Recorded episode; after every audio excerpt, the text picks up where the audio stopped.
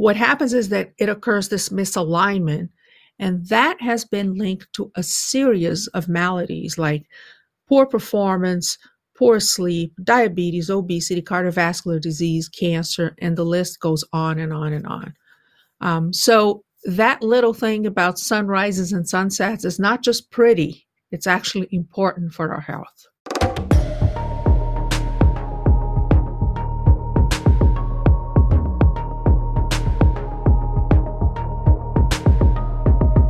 I'm David Kepron, and this is Next Level Experience Design.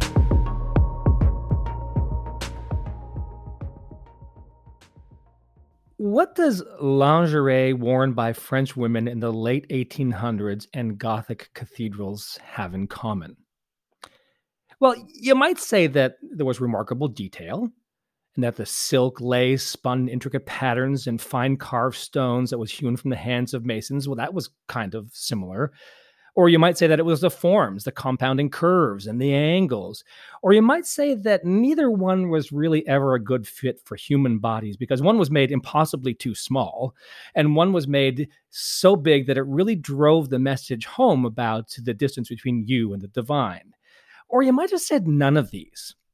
But if you were a particularly hulking six foot two, 285 pound Frenchman living at the same time, you might have said it had everything to do with light. And that's because for most of 1882, this man stood in the window of a second floor building across the road from another building about an hour north of Paris, which happened to be a French lingerie shop.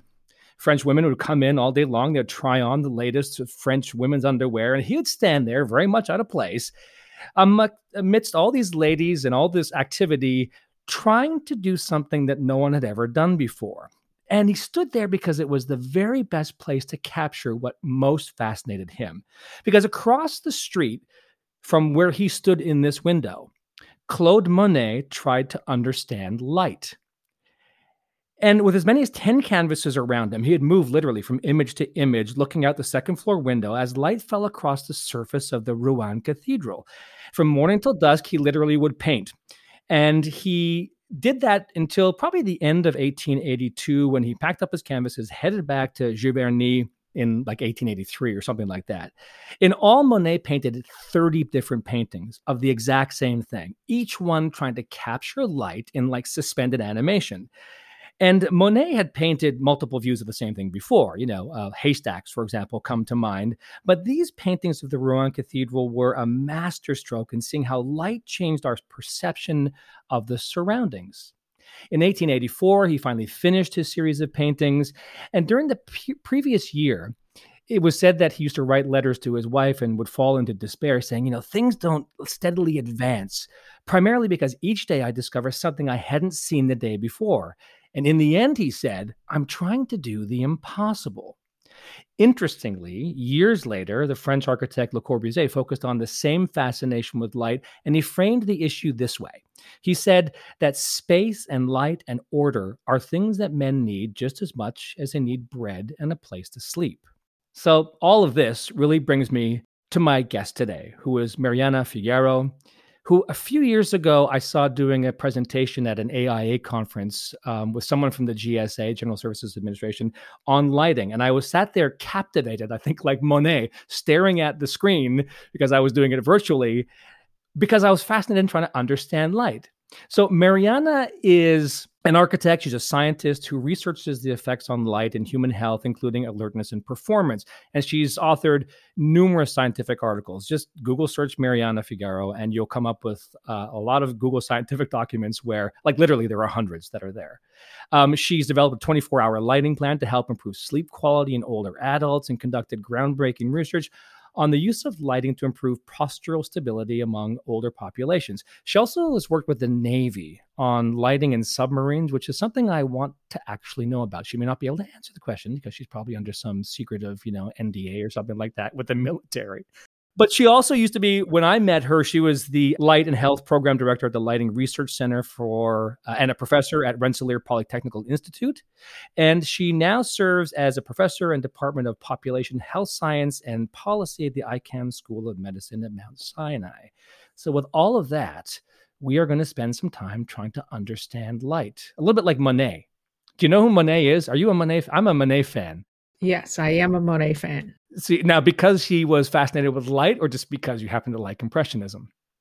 No, I happen to like Impressionism. Um, I actually didn't know that he was fascinated with light, uh, but I'm not surprised he was. In fact, a lot of artists, um, you know, light is extremely important for what they do, and um, at, you know, it's a it, it's an amazing thing because light is so incredibly amazing. And yet, um, when I did the TED Med talk, is what I said, we take it for granted. Mm. Uh, we all take lighting for granted. Um, and, in fact, in, in the TED Med talk, I mentioned about the story. I want to see if I remember. That was like in 2014, but it was like the story of the fish that a big fish come to two young fish and said, um, "How's the water today?" And the two young fish look look at each other and say, "What's water?"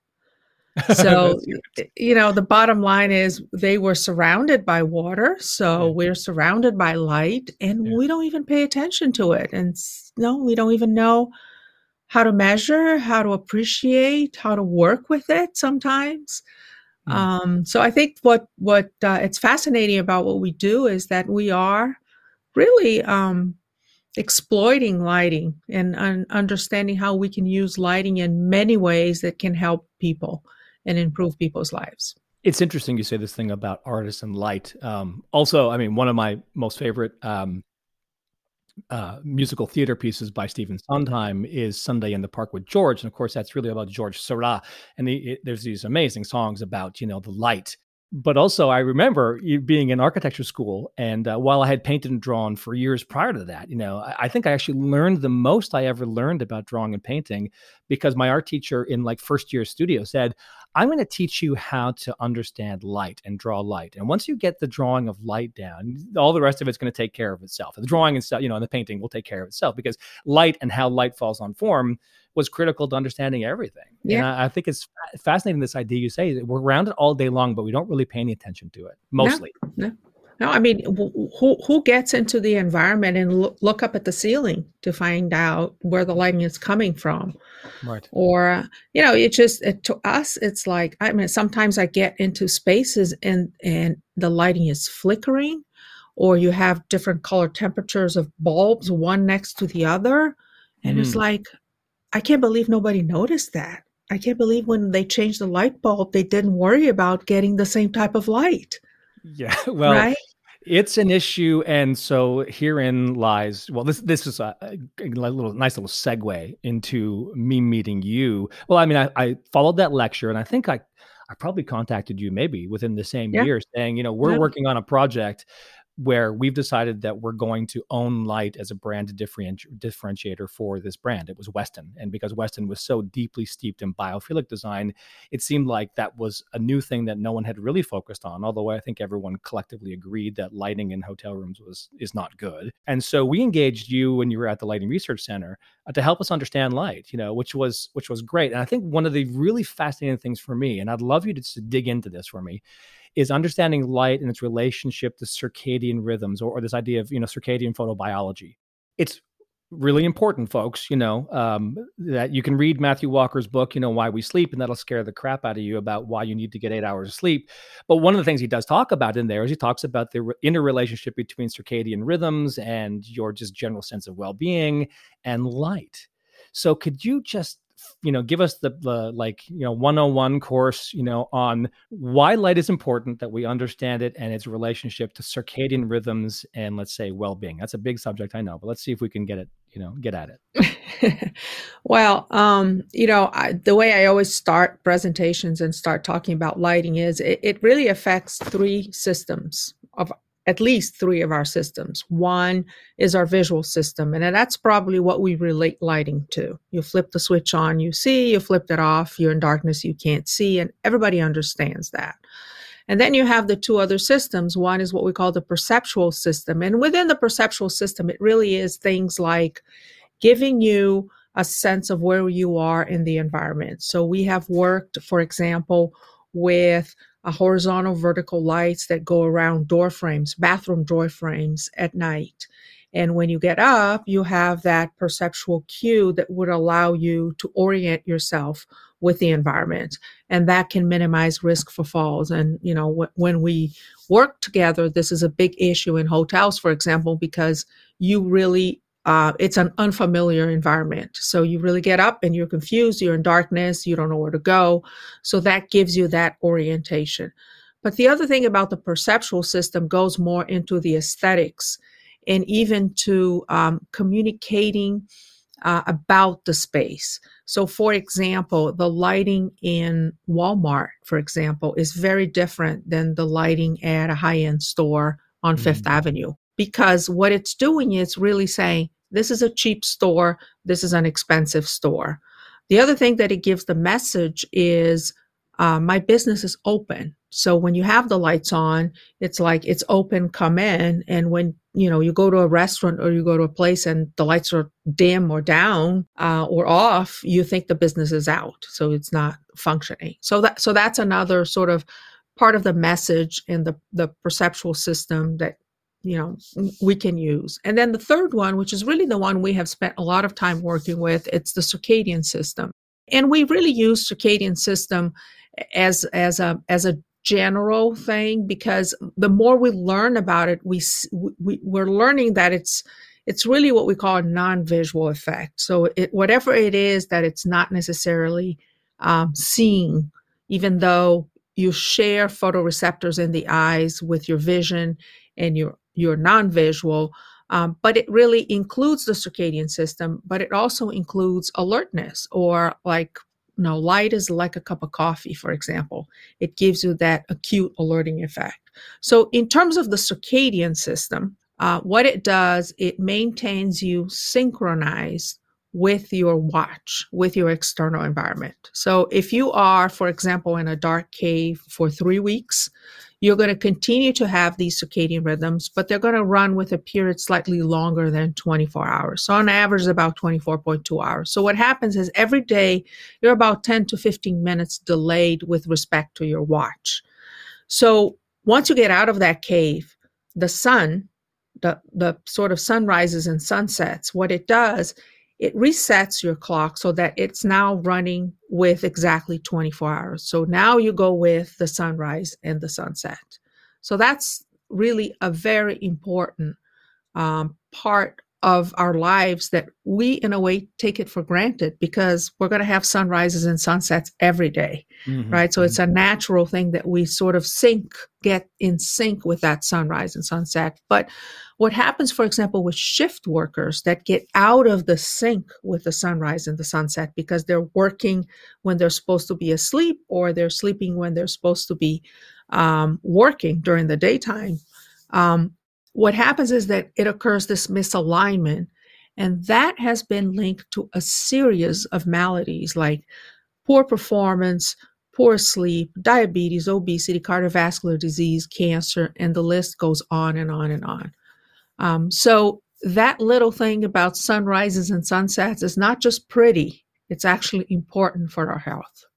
I had mentioned the Why We Sleep book, I think uh, Matthew Walker, and talking about the importance of sleep, but is it the sun and the cycle of or the changing quality of that natural light over day part that acts as a trigger for melatonin production? Because we always talk about this idea of melatonin right? And people take it by pills or by others. I know my family are, are big you know advocates of using melatonin as a sleeping something to trigger the sleep you know process.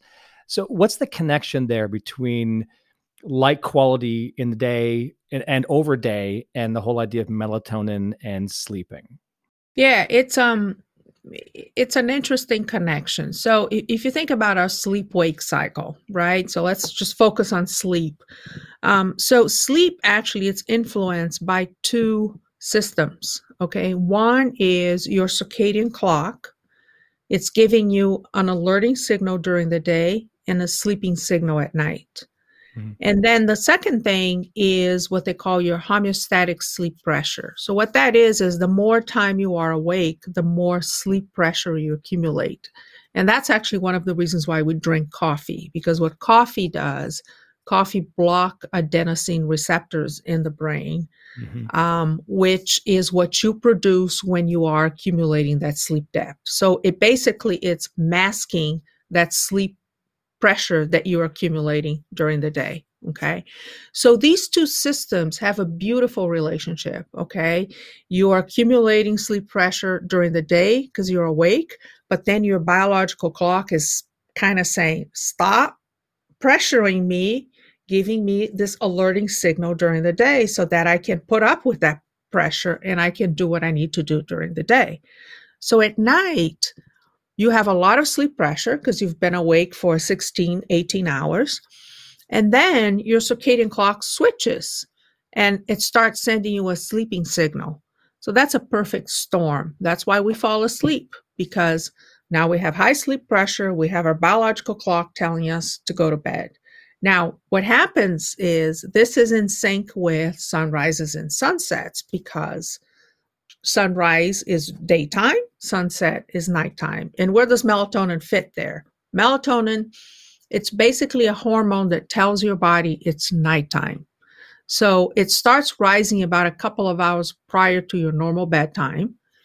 And it's really signaling your biological clock it's time to switch. It's nighttime. So you mm-hmm. then switch to that nighttime and you sleep. So what happens is if you sort of misalign those two systems, like you do it when you travel to Europe, for example, your clock is going to tell you to go to bed at a time when you don't have a lot of sleep pressure. Or you have a lot of sleep pressure, but your biological clock is saying, stop it.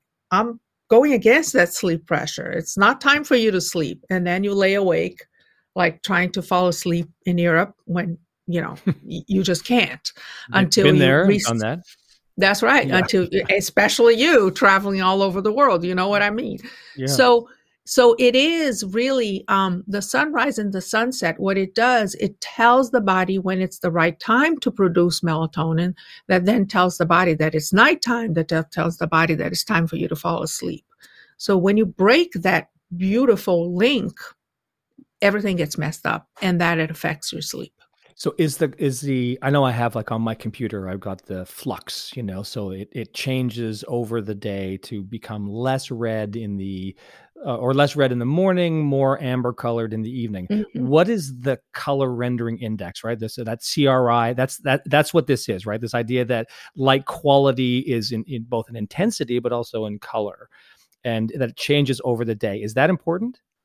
Well, I mean, color obviously. Um, what happens is your biological clock is more sensitive to blue light. Okay, so you need a lot less blue to have an effect on the clock, than you need red, for example. Uh, you would need a heck of a lot of light, red light, to be able to impact your biological clock and not a lot of the blue light. Okay.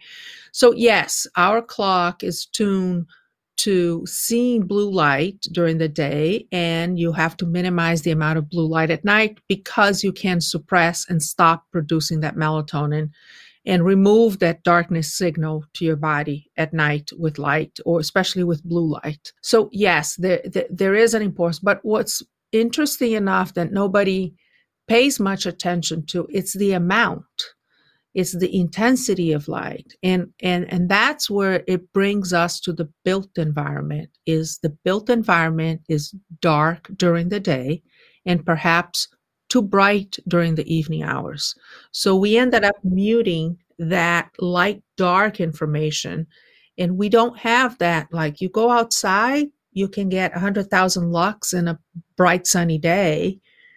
You never get that in the built environment. You, you rarely get 300 lux at the eye in the built environment. Mm. So that is really what's happening. It's that we're not getting that that amount of light so because of that now we're trying to compensate with the spectrum or the color of light so that if we change a little bit more to blue it's a little bit more effective because we don't have amount but if we start changing the attitude and think how do we bring daylight into the space? How do we increase the amount of light we're being exposed to during the daytime hours? And that's where i think we can make a more positive change to the built environment. So this goes back then to when I first saw you doing this um, presentation with um, someone from the GSA, And I think the focus there a lot was on productivity in the workplace and, and sort of corporate interiors, where I know for years we've been focused on the sustainable, you know, the whole sick building syndrome, right? Once we were mm-hmm. able to mm-hmm. close buildings up, well, we took away natural air. And then we said, well, we're going to take away natural light. We're going to just put these blanket ceilings of fluorescent lights in there. And lo and behold, you know, people started feeling not great or sick. The absenteeism was on the rise, but people's productivity was going down. So what do you do like in, in the everyday in your practice and consulting world that you work with companies to focus on that as an issue? We've been talking about it for a long time. Is there anything new in that space that like we should know about?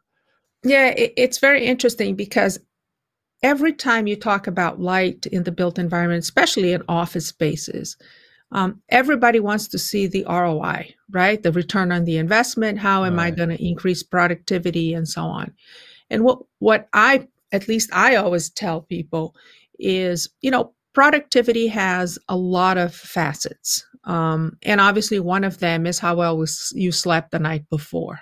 What I tell people is because I may have had a great night of sleep the night before, but I had a fight with my spouse, or I had, you know, my kid annoying me in the morning or something, and I may come to work and not be productive because of that, even though I had a great night of sleep. So, what I tell people is the one thing we can measure is we can measure how well I'm sleeping day after day after day.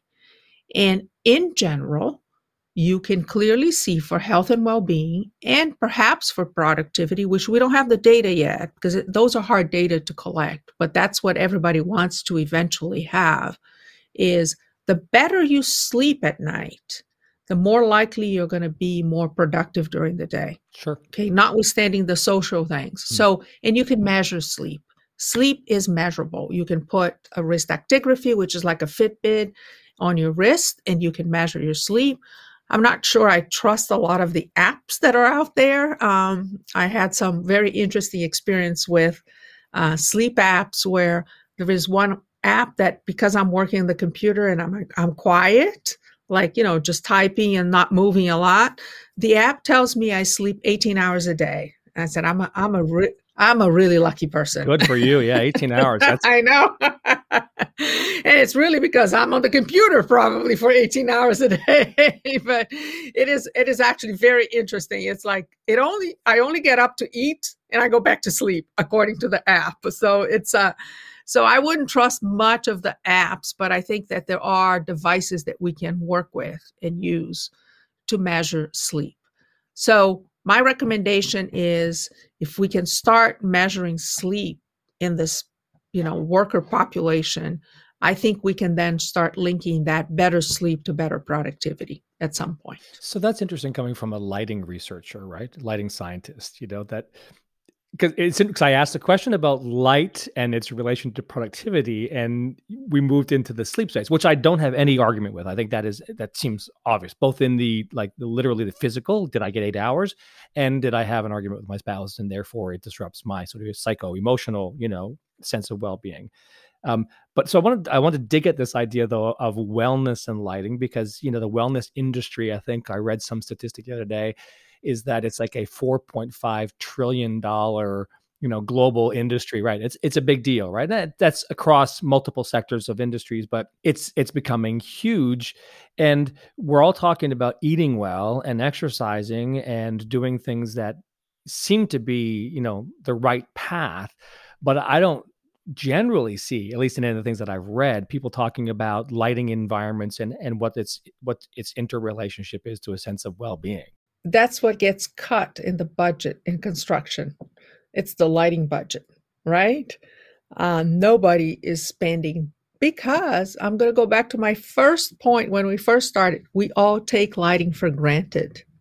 It's incredible how we take lighting for granted. And what's most interesting about the lighting for wellness and for the circadian system is that, you know, there is no way for me to know where I am in my biological clock. Okay. It's not like when I'm hungry, I, you know, my stomach starts growling and I know I'm hungry. When I'm sleepy, I start yawning and I know I'm sleepy. But I don't know when my biological clock is in sync or out of sync, right? I, it's kind of like it, it doesn't mm. have something that gives me daily updates or anything. Eventually, it's going to catch up with me. And eventually, like when I travel jet lag, then I do know because I can't sleep. I have you know gastrointestinal problems. I can't eat very well. So all these things um, happen. But in general, people, well, you know, there's another thing that we don't know very well is how how adaptable we are to that crappy lighted environment that we live in. Okay. And I think what happens is a lot of people will adjust, you know, like we eat bad food and, you know, that's all we have and we're going to live with that. And it's the same thing with lighting. But then you have certain populations that will be much more affected by that. And and these are what we call the fringe populations. So you're talking about people that suffer from seasonal depression, you're talking about Alzheimer's disease patients, you're talking about cancer patients, um, hospital, anybody that is hospitalized. So these are people that are weak, and that this this is when the lighting could make the biggest difference. But I think there's a lack of knowledge and there's a lack of of even perception of where you are in terms of the lighted environment. And yet, when you have a bright sunny day in the spring and you go outdoors, it's a marvelous right sensation. We know it's just amazing and we don't know what that is, but we feel it. Yeah, that's so true. It's interesting. My wife, um, uh, we've been talking about the subject for a long time because also we have two young men, two sons who are young men. Of course, they're in this cohort of, of people who are on their computers all the time. They're in the music business, you know, they're musicians, so they tend to be working at night and working across borders, across countries and around the world. So they're up to like three o'clock in the morning because they're working with someone in Australia. And we keep on saying, guys, you got to get a good night's sleep. And by, by the way, get off your computers. Now, they were wearing blue blocker lenses for a long time and putting filters on their computers. So I think they're pretty tapped in. But just recently, uh, despite the fact that we've been talking about this for a long time, my wife said, you know, she read an article or a study where it talked about that idea of getting outside in the morning and just standing there in the natural light for like i don't know two minutes or something. I forget what the time was but it says and that will like set your day in place. Now if you're living in cold climates a little bit more difficult to do um, then it's been but open the shades. Well open yeah. the shades. Sit by the window. You know read the newspaper by the window. Do something that you can get close to getting that light. If you know if you if you don't want to buy a new fixture because that's another alternative too is add more lights to your space. So is there a um, difference between light that comes in through a window versus getting it outside? Yes there is. Um, there is just because you know you have some filtering of of of certain wavelengths through glass. Um, so you know and, and it depends on the type of glass that you have um, and you obviously has you have a lot less light because you still you don't get as much light um, by at a window than you get outdoors even though you get much more light from a window than you get mm-hmm. from a light in the ceiling for example um, so, but it's better than nothing it's what i would recommend and I, I love it. I, I live in a house that happens to have a lot of windows, and we love that quality of being able to have the space filled with light. But what is it particularly in the quality of light. What is the factor? What is that thing that is that is happening between the light and your body? What um and if i understand previous discussions that we've had the only way to get whatever it is is to get it through your eyes. Is that you are. am i on the right mm-hmm. track yes. It is it is light that reaches the back of the eye so nothing on your skull nothing on your back of your knee none of that.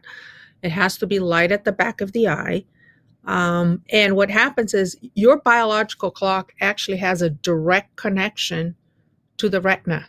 So it receives direct input from that light in the built environment. And then from there, you receive signals that goes into other parts of the brain and then it goes to other parts of the body. Um, so it's a direct connection that we have um, with the biological clock.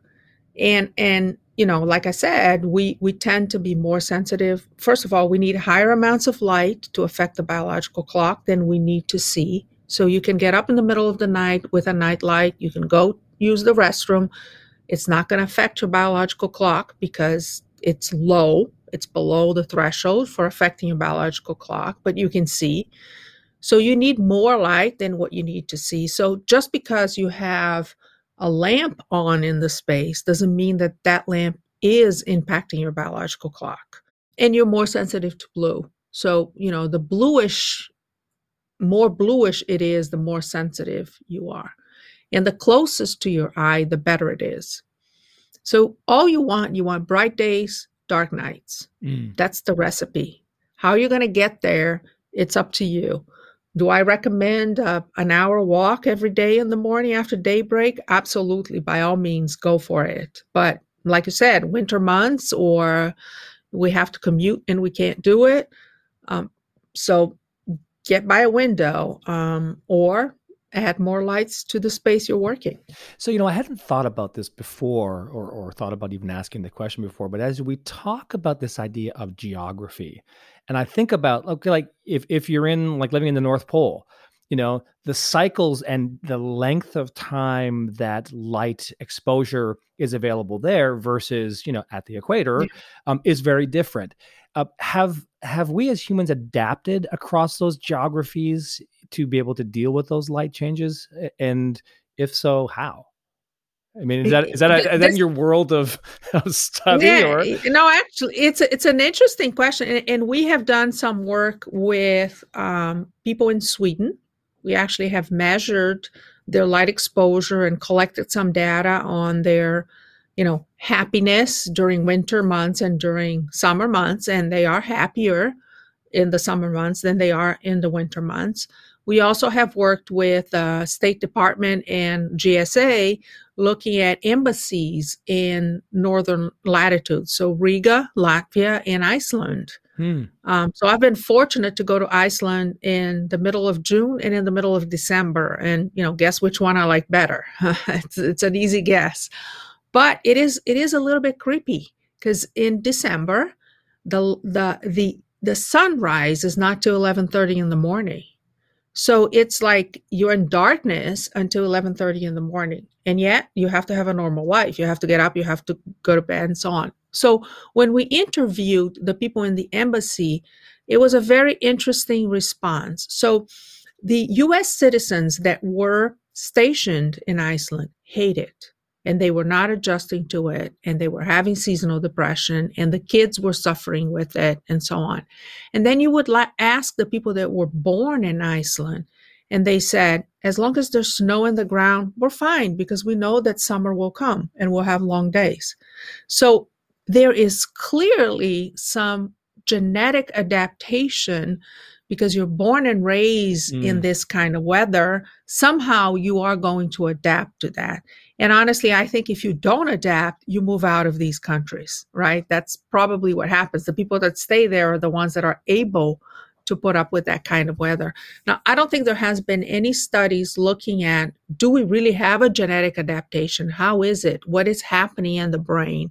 Uh, we do know that the brain in the biological clock is very flexible.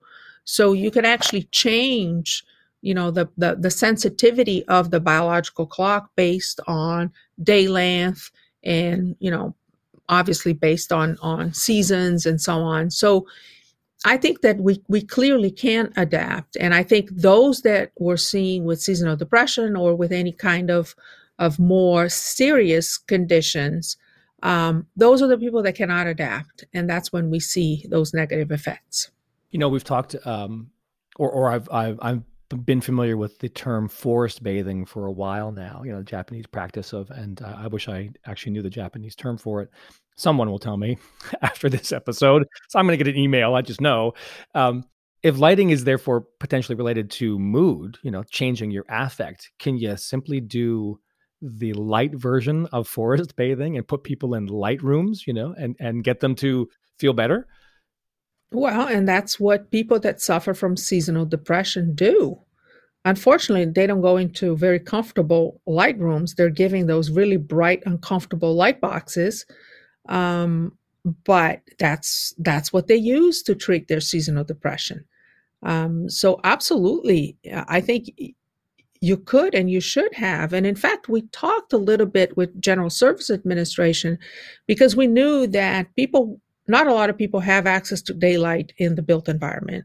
So what we said is that why don't we give them a light oasis? So this is a specific part in the building where it is for you to go light bathe. You know, it's a, it's a, it's a, it's a place where you have enough light, or you have daylight, or you have windows, or you have whatever you can give, and they can just bring their laptops and sit there and work there for an hour, and it's a way for them to get what they need. But the the whole concept was everybody has the right to have that, mm. even if you have to tell your tell your boss, I'm going to have a meeting outdoors because I need to get that light. So it's also part of changing the behavior within the organization that people understand that lighting is so important that just like a coffee break, you need to give them a light break.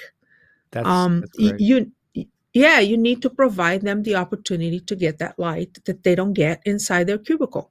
Yeah, it's um, Steve Jobs. Uh, you know, reading about his life. You know, he used to do all his meetings by walking and walking outside. You know, and and that's and that's where all of his like big brain work was done. And I think that is true. I think there was also a, a great book written probably back in 2015 ish. Uh, about some of the most creative people in the world, and and part of their everyday practice was getting outside and walking, you know, and being and whether you want to call it communing with nature or whatever, but it seems clear to me that that connection to the natural environment is just something that I mean, look, it's in our DNA. You know, we didn't come from environments that were yeah. we didn't come, were fully built.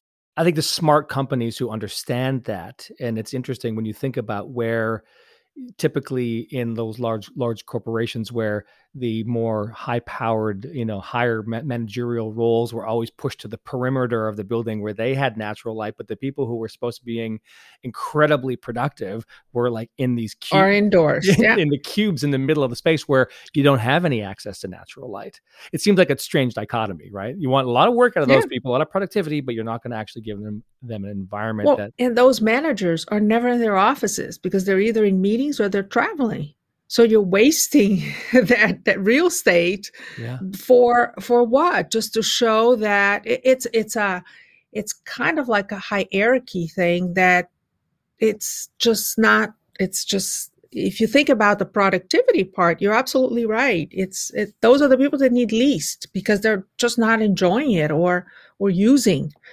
that that ability to to to get daylight so that's an interesting design principle, right?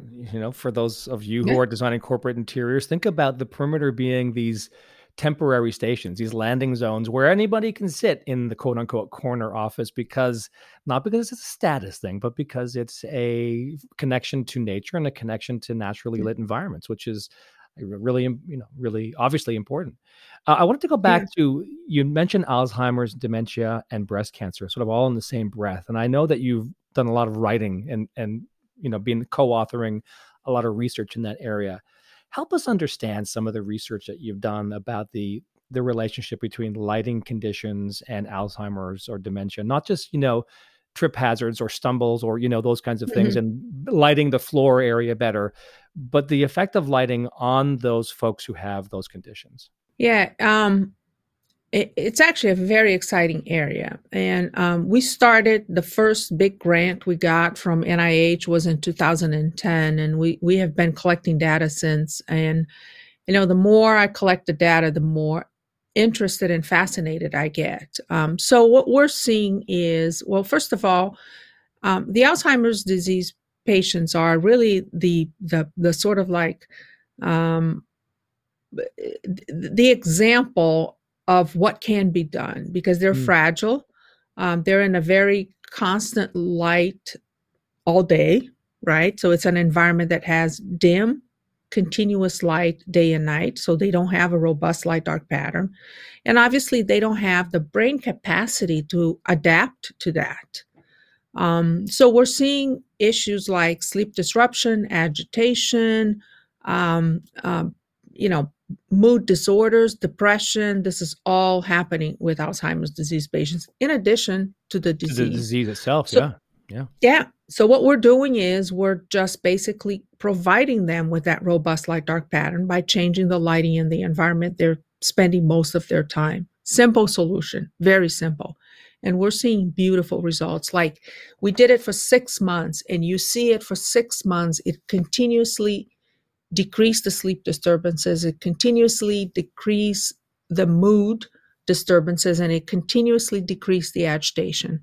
It's it's continuous. So in 6 months they are getting worse in their disease and we're able to improve sleep improve mood and improve cognition with the light exposure. It's it's just incredible the results that we're finding. And we're seeing similar things with cancer patients. We're helping them reduce fatigue reduce depression um, we'll work with myeloma transplant patients where we're seeing that we're affecting their immune markers with with that robust light dark pattern.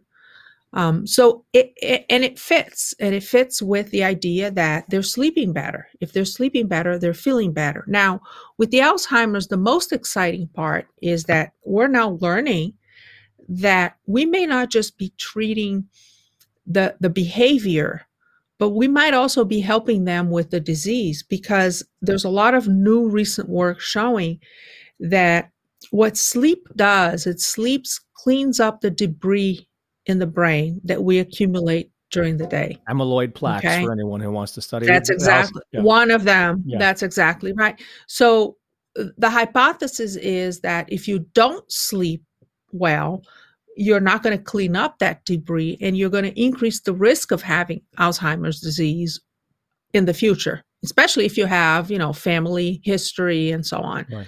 Um, so by helping them sleep, and that's what we're doing right now, is we're starting to look at um, sleep and cognition to see if we're now seeing an improvement in that.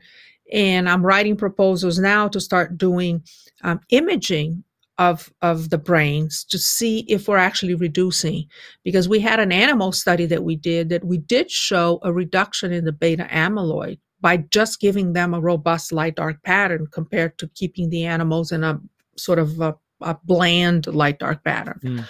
So I think that there could be actually impact in the disease itself. We're not there yet, but I think that the theory supports that. And that's what we're trying to build the research to be able to show that. And I think that will be absolutely amazing if we're able to do that.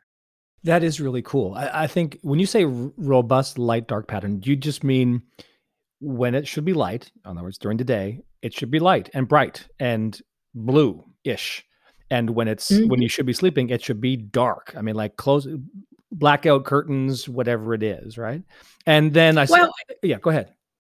Yeah, I was going to say, well, yeah, yes, but it doesn't mean you can't have a nightlight and navigate safely or anything right. like that because your biological clock is less sensitive to that light. So, yes, it has to be dark, um, but again, safely dark, right? So that you can at least navigate in the space and so on.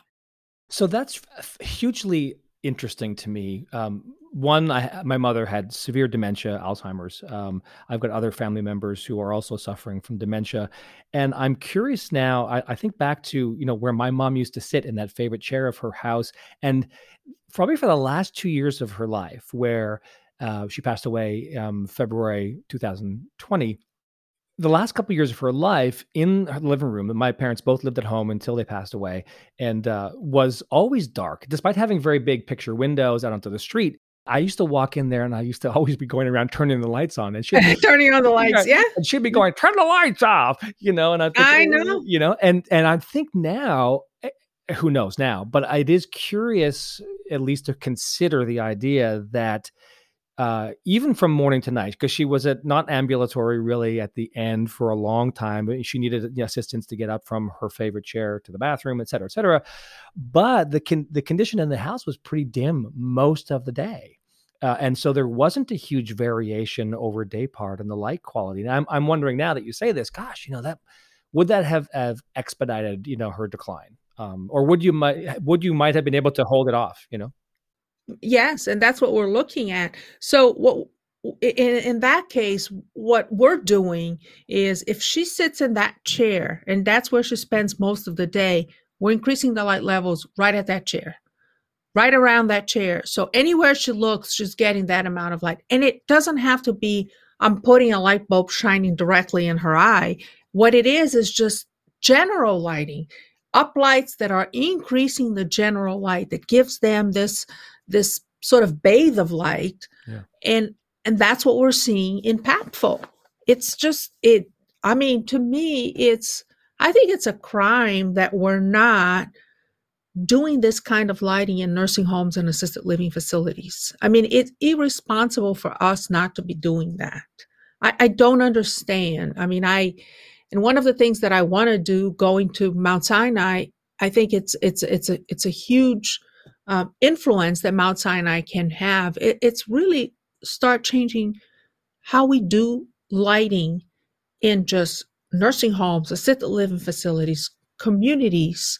I mean, you know, they talk a lot at Sinai about um, all the projects and all the, you know, the the, the low income communities around Mount Sinai, and talk about ta- working with the city and the state health department and so on. And I said, I'd love to work with them just to tell them, can you just improve the lighting in these places? Mm-hmm. It's a simple solution. We have the technology, LEDs are here. You can do anything you want with LEDs. They're not expensive, they're energy efficient. We have the technology. So if we can't get people out of their homes because it gets to a point like your mom where, you know, she can't be going outdoors anymore, you have to bring the light indoors. Yeah. You really have to do that. You mentioned uh, LED lighting, and I have Mm-hmm. heard, um, and I agree. There used to be a time where LED lighting was really blue, not particularly attractive. It didn't the color Yeah. the color rendering and indexes weren't really that great. Um, yeah, yeah, but it's better. and, and it was way expensive, right? I mean, it was a lot of money, and so all of those things. Not surprisingly, the costs are coming down. Uh, the ability to change color is is you know changing as well. Is there any connection or any concern? Because I've heard people raise the alarms about LED lighting and something in these diodes that has a deleterious effect on human biology. Is there is is this like fact or fiction? Is, do you know anything that or can you say? Yeah, yeah. I mean, um, without any data, it, it's you know you can call it either fiction or hypotheses, um, and I think it could be either one. I, I don't want to dismiss everything because you know there might be things that you know it, it, there is a hypothesis, for example, that people are talking about that um, you know IR is just as important for health for certain things with oxidative stress and so on, and um, Uh, first of all, IR. you don't have IR. IR, yeah, but in, oh, infra, which is infrared. infrared. I'm sorry, yes, which is infrared. Um, you don't have that on LEDs. You used to have that in incandescent, a lot of it, right? Because incandescent, almost everything is infrared and just a little bit on light. That's why they're such an inefficient light source because they emit emit a lot more heat than they emit light. So you have to crank up the power to get the amount of light you need. Right. With LEDs, is the opposite. You know, they are very efficient, but they don't emit a lot of of, of infrared. So there's a hypothesis that that is actually negative. Um, there's a lot said about the blue light hazard because the LEDs have that peak at blue light. Well, by looking at this, what they call the spectral power distribution, which is really the energy distribution, right, over the different wavelengths, by looking at that alone, you can't say that it's blue light hazard just because it has a peak here because what the blue light hazard is it's really the the direction the intensity of that light reaching the back of the eye. So it's point sources. If you're diffusing the led like looking at the north sky for example the north sky is very bright and very blue but it's not a blue light hazard because it's diffuse the sun, on the other hand, is a horrible blue light hazard because it's a huge point source. It's a bright point source. That's why you shouldn't be looking at the sun. Don't look okay? at the sun, So you- people. Just uh, you know, note I to self. Don't look at the sun. Yeah, I know. Well, some people you tell that and they still do. I'm not getting into politics, but so so you know it it's uh, it's so yes, there is the blue light hazard that it peaks at 440, but again, you don't want to look directly at a diode because that's really bright It is, yeah. and that becomes dangerous. But you won't do that because you ha- you'll have an instinct of just looking away or squinting because it's awfully bright. Mhm. So with LEDs, you have to diffuse and you want to avoid looking directly at the source or seeing the source. If you do that, the blue light hazard is minimal. Okay, Got so it. that's another issue. And then the third one that that is a problem with LEDs, and I think the manufacturers are starting to well, I would say they're even more than starting, but that's something that it's been fixed, and I think that still can be fixed a little bit more. It's the flicker. Mm-hmm. It is a light source that flickers, and some people do get headaches with flicker, and it's uncomfortable. Um, but they are improving um, the, the, the the the drivers to minimize that kind of flicker. Interesting. Uh, let's talk about submarines. Okay. I'm curious because in, in in doing my pre-interview research, I discovered that you were working with you know submarines. Um, yes, which is which is interesting because I'm thinking, okay, that is a scenario where you're in manufactured light, literally, you know, 20,000 leagues under the sea. There were other things to be concerned about than giant squids, like not having great light, right? So in the in the case of the military, it would seem totally obvious that if you're not surrounding yourself with great light, all these things that we've talked about productivity, alertness, the ability to react quickly to, uh, you know, mm-hmm. an urgent situation ends up being compromised. So, what happens in the world where you're living, you know, for months on end, 20,000 leagues under the sea? What are you doing there?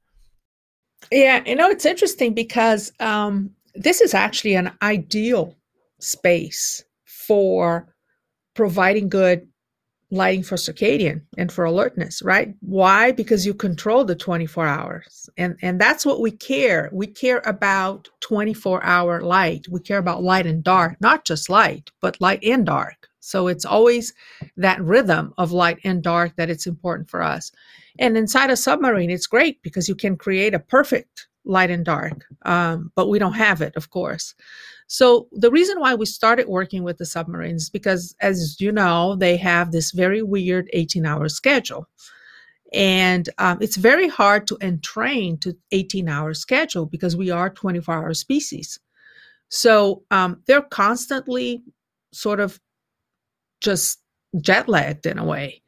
Um, so we worked with the Navy. The first project we did was really looking at how can you change to a 24 hour schedule and how can you deliver a lighting that will help you maintain that synchronization with your watch because on a 24 hour schedule you have three watches of eight hours um, but you know it could be from midnight to 8 a.m um, and that midnight to 8 a.m you're going to do it every day so you can use lighting so that midnight to 8 a.m is your daytime hour right? It's, it's mm-hmm. you, are working from midnight to 8, 8 a.m., but your body is telling you it's daytime. So you can work with lighting to do that.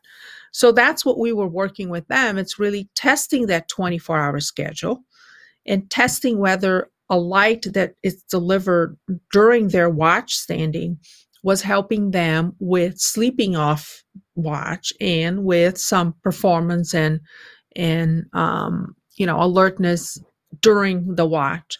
And we did see that two things 24 hours was better than 18 hours, which we expected. And when you give them that strong signal during the watch, that you do see an improvement in uh, their sleep off the watch. They have they are less sleepy during the watch. Uh, performance was pretty much similar for two reasons. One is we couldn't kind of balance the study uh, so there was a tr- uh, sort of a practice effect that we couldn't get rid of it just because you're underway and you can't really control everything. Um, and I think that these are very well trained people. So, you know, improving performance of people that are already excelling is really hard. Mm. So, you know, uh, so we couldn't see that, but we did see uh, an impact at least on their sleep and then on their alertness. Now, the other very interesting study that we did was actually with uh, Navy SEALs. Um, so we brought Navy SEALs to the lab, and it was an amazing study because we brought them from Guam, which is nine hours ahead, and we brought them to Troy, New York. So what happens with Navy SEALs? They do a lot of nighttime ops. Yeah.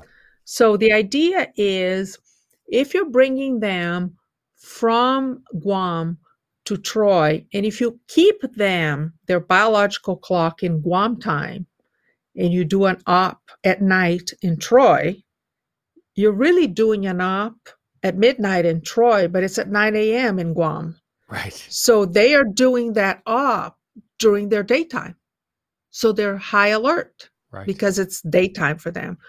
So instead of trying to shift them to Troy time, what we did is we held them during the trip. We held them in Guam time. And then we did the nighttime op in Troy. And the results were beautiful. That's I mean, you could see you could see that they they were held in, in Guam. They were doing better in terms of their alertness. Again, we didn't see much on performance, but we did see better mood. We did see it them, you know, sleeping off the duty better. So the idea is if I have or if the Navy or somebody has an op in I don't know Afghanistan, they can get people, fly people from a a, a different zone, right. keep them in that zone, bring them in, do the op, and go back. Right.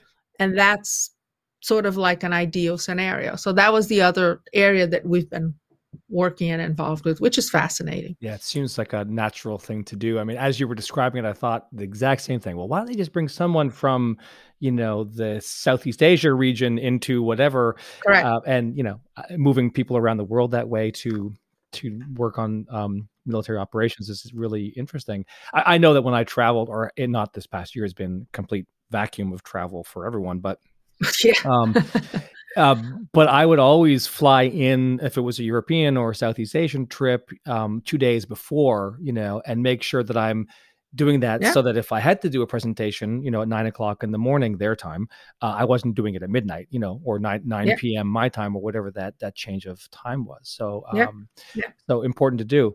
In the research that's coming out now, the things that you're working on now, what are some of the really um, future forward kinds of things that you're looking at, you know, that helps better the human condition?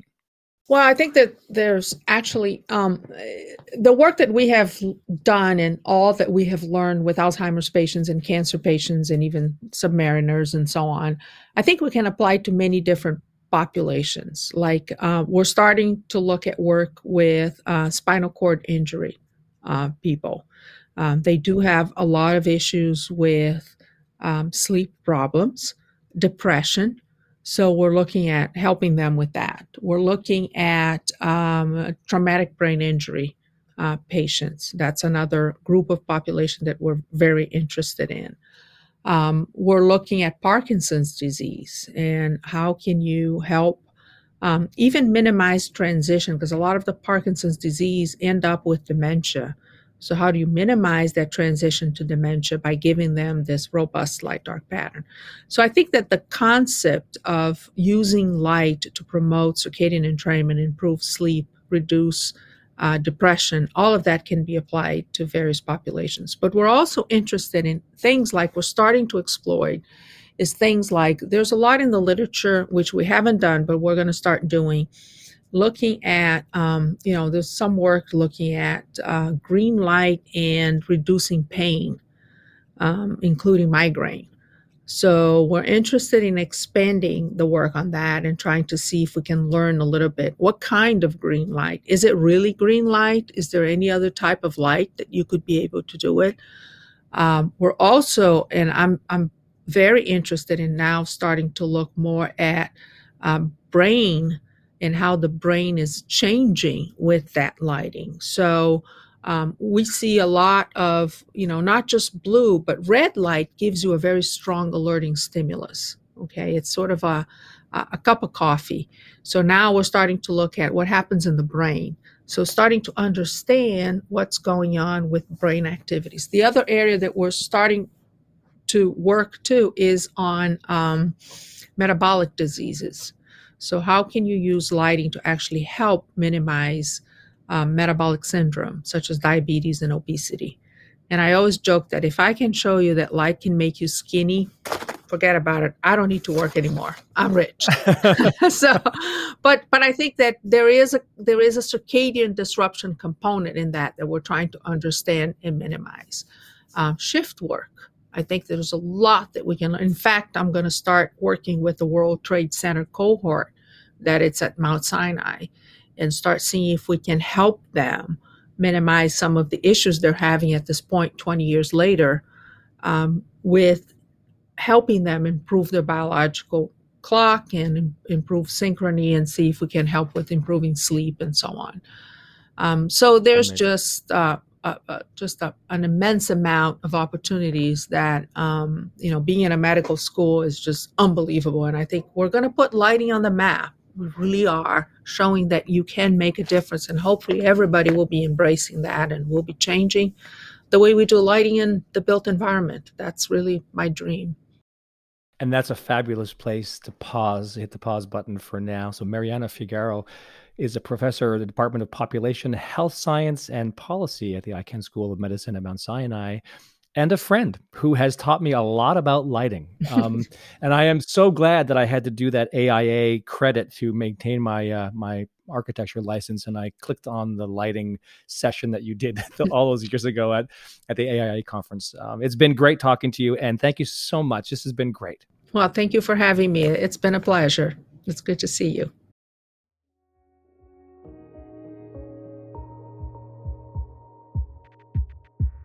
Thanks for listening to this episode of Next Level Experience Design. And please remember to subscribe and share with all your friends wherever you listen to your favorite podcasts.